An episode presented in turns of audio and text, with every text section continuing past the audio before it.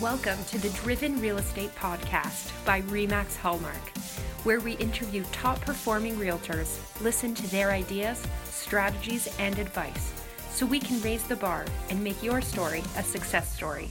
Here's your host, John Der Perez. Hey everybody, this is John Der Perez. Thank you for tuning in to the Driven Real Estate Podcast by REMAX Hallmark. Today's guest started in real estate in the Philippines at the young age of 17. She moved to the US and then Canada juggling many different jobs while building her real estate business. She's a REMAX Platinum Club Award winner and a recipient of the REMAX Hall of Fame Award. Let's welcome Clarita Burley. Clarita, what is your secret to success? I do not have secrets. I just enjoy. Um,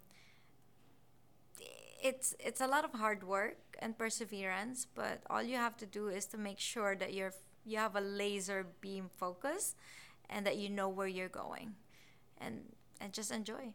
What was one of the biggest challenges you faced when starting real estate? I do not have any money.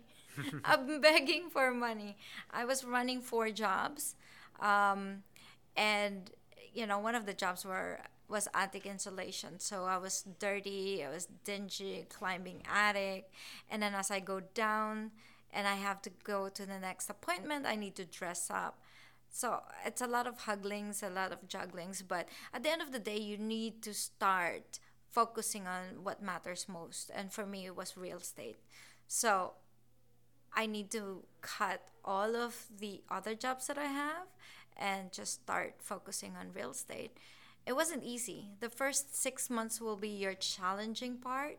Um, once you get past that and you're still alive, you'll find the stamina to get going and just do not stop until you bust the door open. Hmm. So initially, when you when you started out, you were doing a couple of different jobs prior to getting into real Yeah. estate, and then how did you how did you really discover that path of uh, of getting into getting your real estate license? Because when earlier when we were talking, you mentioned that you started uh, in the U.S. Yes. So how how was that path of discovery for you? How did you eventually find your way to getting into the real estate business? So I was a realtor already since I was 17 years old. So that was way back in the Philippines, right? So, um, you know, I pretty much won awards there.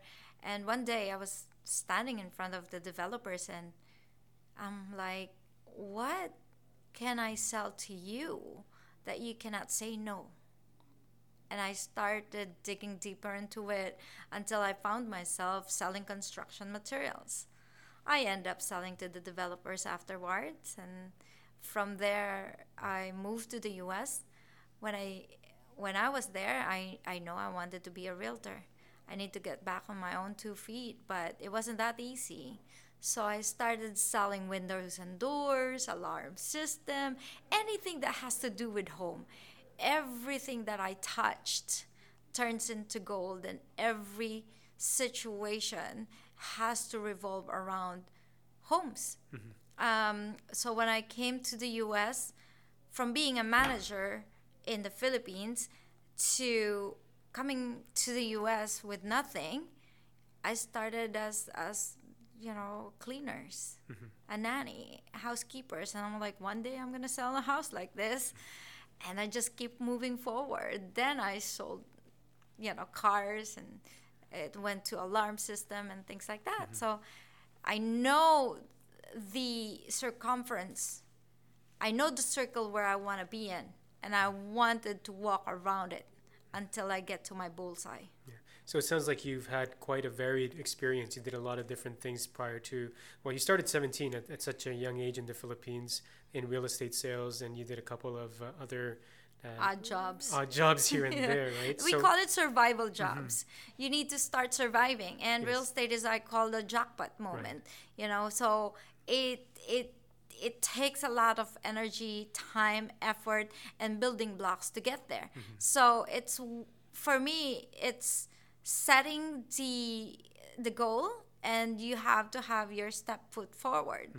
So it's one block at a time, one staircase at a time, Right. until you reach the end of the ladder. And so it sounds like quite a journey. So in the beginning, when you were overcoming your challenges of not having enough money, having to tackle various jobs, and of course moving from the Philippines to U.S. and then eventually you landed in Canada, you had to adjust to many different environments and many Yeah. get to know different people. So, can you describe for us a little bit about your journey in terms of how, you know, what were the challenges that you faced in addition to not having enough money sometimes to all the way to being able to find what you needed to do in order to be successful at this business. Can you describe how you built your business from where you started to how you became very successful and winning a lot of awards and accolades up to this day?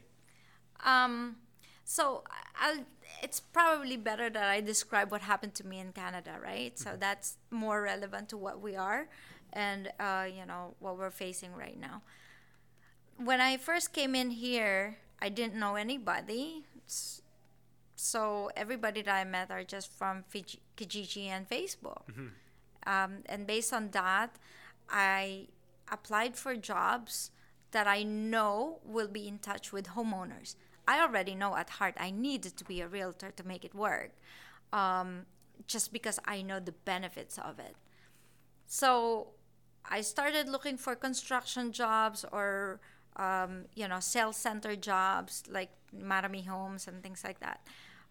Um, I end up picking the attic insulation because it allows me to drive and get to know the neighborhood, understanding the area, the market share, what kind of people I'm facing. So in every attic sales is every homeowners that I touched. So over the period of two years, I have about over three thousand um, names that I've sold d- doing attic insulation that I can mine. Um, but what you'll find is that even if I haven't touched those database, people are just coming to me just because I advertised myself. Like as I'm climbing their attic and doing renovation, oh by the way, I'm also a real estate agent. Mm-hmm. But the challenge in between that is are you an attic insulation girl or are you a real estate agent? That's completely different. And sometimes you really do not get that trust. And I find that if you cannot really focus on what matters most, you'll just lose it all. So when my mother died, um, that was December of 2014, I made a decision to cut every single job. I was selling attic insulation. I was working for TD Bank, and anything that t- TD Bank can touch, I actually had Dominion Lending on the back burner. And while I was doing that, I was studying for real estate. So when I officially got my license, forget everybody. I'm done. And that challenge comes with you have to have at least six months of income in order to survive. I do not have that. So I just keep praying, keep going until it, it works. Yes. And it did. Thank God it did. So it's yeah. Again, it, it goes back to you're very hardworking. You had a very multifaceted experience and a lot of challenges along the way, and uh, you you knew what you wanted because to me, what it sounds like is you did whatever it you had to do up to the point that you knew you were going to go all in, and then once you realized that your laser focus guided you to be successful. Does that sound a bit about like right about how you achieved your, your level of success? I describe myself um, like an eagle. I glide and ride the wind. I have a laser beam focus. I know exactly where I want to end up, and I don't know and I don't care how it takes me there. I just spread my wings open and enjoy the journey. There are bumps along the way. As long as you're willing to still stay focused and do not give up, you'll get to your end goal. Right. You'll reach your destination. Yes. And you also mentioned earlier too that spirituality and faith has a lot to do not only with the success of your real estate business but also in your life. So how does how does your spirituality and faith and what you believe in how does that help you how has it helped you so far succeeding in real estate and in succeeding in, in life in general? I know I know my passion. My passion is real estate. And my calling is to um, acquire wealth, you know. And when you actually look at your situation and if you know your purpose in life it's a lot easier for you to understand your your passion and understand your journey. So if my ability to acquire wealth is a gift from God and my anointing to touch a certain situation turns into God into gold, like when I touch um, an agreement of purchase and sale, I know I'll get that. Mm-hmm. When I touch something, it turns into gold, and yes. I, I, I see that. Um, I have a gift of vision, so I know what I need to do today in order to achieve tomorrow's goal. Mm-hmm. And I've been doing that.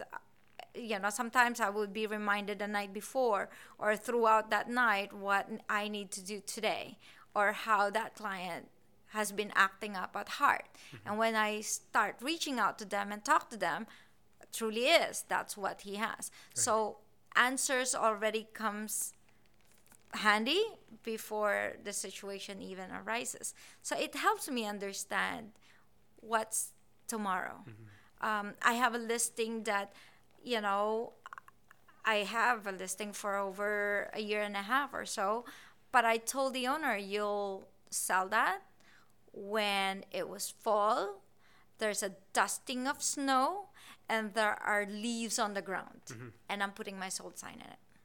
And he didn't believe me. Now mm-hmm. it's fall, yeah. and I can I can tell you it is it is in the next three weeks to four mm-hmm. five weeks the most. Right. And it should sell. Yeah. So it's having faith in the process, having the belief in yourself that you're able to do it because you know what your skills are, you know what you're strong at, you have the focus, and then it's just believing that you'll be able to be successful and then and then letting letting it all happen it's letting god mm-hmm. and letting be and just enjoying it mm-hmm. I don't even think about it. I just do. Um, you know, a lot of people are have a have it up. Just keep on thinking, analyzing algorithms here and there. I'm like, huh? really? I was like, how did you do this? I didn't do anything.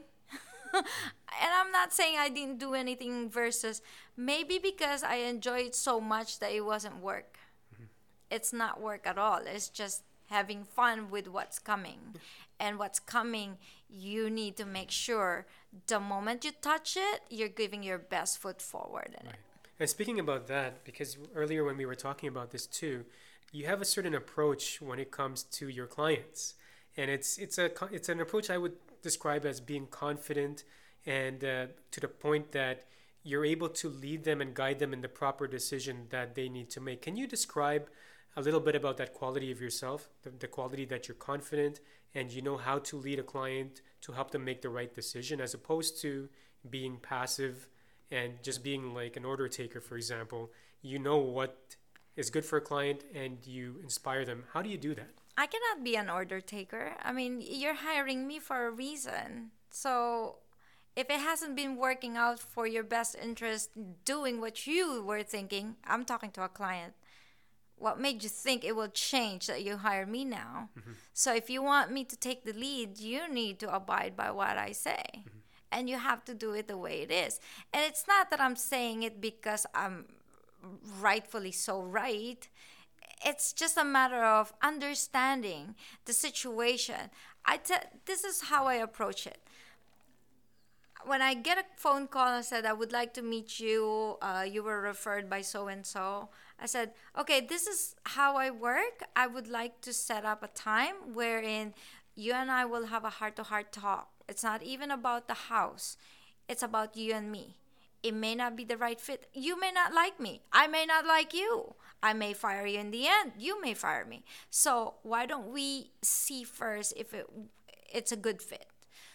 And and I get the appointment after that. So after the face to face and everything is okay, then I put up the game plan and I say, I want you to lay all your cards on the table and tell me the timeline, guidelines, locations, all that. And based on all of that, we'll put up a game plan. So normally I would come up with one or two game plans and and then we're like, okay, we'll do it this way. And a lot of first time home buyers take their sweet time. Mm-hmm. And I would tell them it's not that I'm pushing you, but the market itself is pushing you. So if you're not making the right decision today, what made you think tomorrow will be better? So it's either you do it properly, you do it right, you follow my advice, or we're gonna be bidding forever. And every bid, every losing bid that you actually walked away from, the next one around needs to be extra 20,000 on your budget until you reach a certain price point that is actually real and not in your phantom little mind. Mm-hmm. We got no deal. So I'm a strong agent. If you cannot ride my coattail, might as well get out of my boat. Find mm-hmm. someone else that will actually please you right. because I won't. Yeah. And it's having the confidence to be able to say that, and that's the reason you would say. Uh, but you hired me mm-hmm. to win for you. Then allow me to win. Right. And I have this many conversation the way it is. Well, I can feel that passion. I can really feel that passion and like, the, the That's how I talk to them. Right? Like so, you, either you do it or you yeah. don't, and if you don't, don't write me. Go away. Well, it's it's led you to such great success, and I know you've had a lot of satisfied clients, and that you've been doing this for many years. What is a day in your like? What is a typical day of Clarita Burley looks like? What do you do from the moment you wake up to the moment that you call it a day? Now, I know that you just moved into your new place. You've just bought a new place, and you've got a couple of investment properties that you also have. So I know that maybe right now you're not as totally focused and in spite of it you're doing a lot of deals but if you were to describe what a typical day of yours look like, what what would you do from the beginning to the end? I wake up with a text message at 6 a.m., 6:30 a.m. from a client already, um, and I would, you know, when it's like ding, then I'll look at it. I would just put it down for a second, and then about 8, 8:30, sometimes 7 o'clock, when it rings and it's a client, I wake up with a phone call and uh, I normally take my brunch, my coffee break while answering calls. Um, and I normally set a, an appointment for a face to face meeting after one o'clock. I do not want to get out of the house before then. And I don't normally get home until midnight. Mm-hmm. That's a typical day.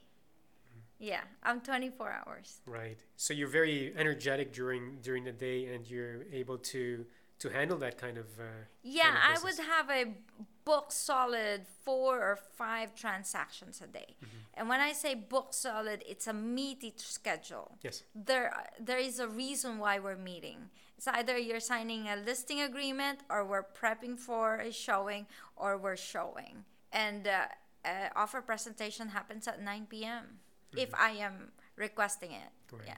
And what have you found so far has been the most successful way you've built your business or acquired your clients or been able to to grow your business to this point?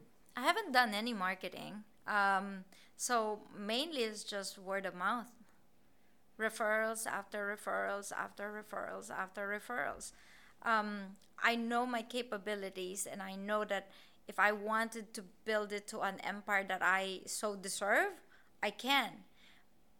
But I need to clone myself, maybe another four or five of me. And so I'd rather be focused on what I can handle. And with what's coming, it's already overflowing. Um, now, mind you, that I was quiet during the bidding wars. Mm-hmm. I didn't want to participate. Yes. I do not want to be a part of it myself. I do not allow my buyers to go buy during that time. And if I'm a seller's agent at that time, I hardly, I didn't believe in it. So instead of riding around with a whole bunch of other people doing the same thing, I just be quiet. Mm-hmm. I waited until it cools down and bang, I just, okay, time to go.